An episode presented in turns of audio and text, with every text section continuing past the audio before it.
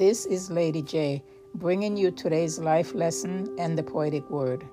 The highest degree that I have ever achieved in my life is a Bachelor of Science in Nursing. And believe me, 44 years ago, that required a whole lot of studying and a few drops of tears. But this morning, as I reflect over my life and the goodness of God, I realize that He has given me many gifts and a PhD that I did not even earn or deserved. Through salvation, I have been given preservation, healing, and deliverance. To top things off, God has added a double S to that PhD. He has given me safety and soundness and a life that is beyond blessed. So today, this is my poetic composition to the King of Kings and Lord of Lords. Lord, I choose to honor your name on the face of this earth, and I thank you for my Savior and such a new birth.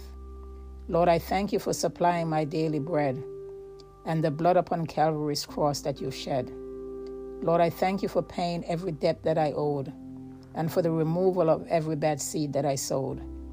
Lord, I thank you for giving me a heart to forgive and for providing an example of how I should live. Lord, I thank you that sin has no more dominion over me, for you have ransomed my soul and I am totally free. Lord, I thank you for delivering my soul from the evil one and for wisdom to grow and to understand.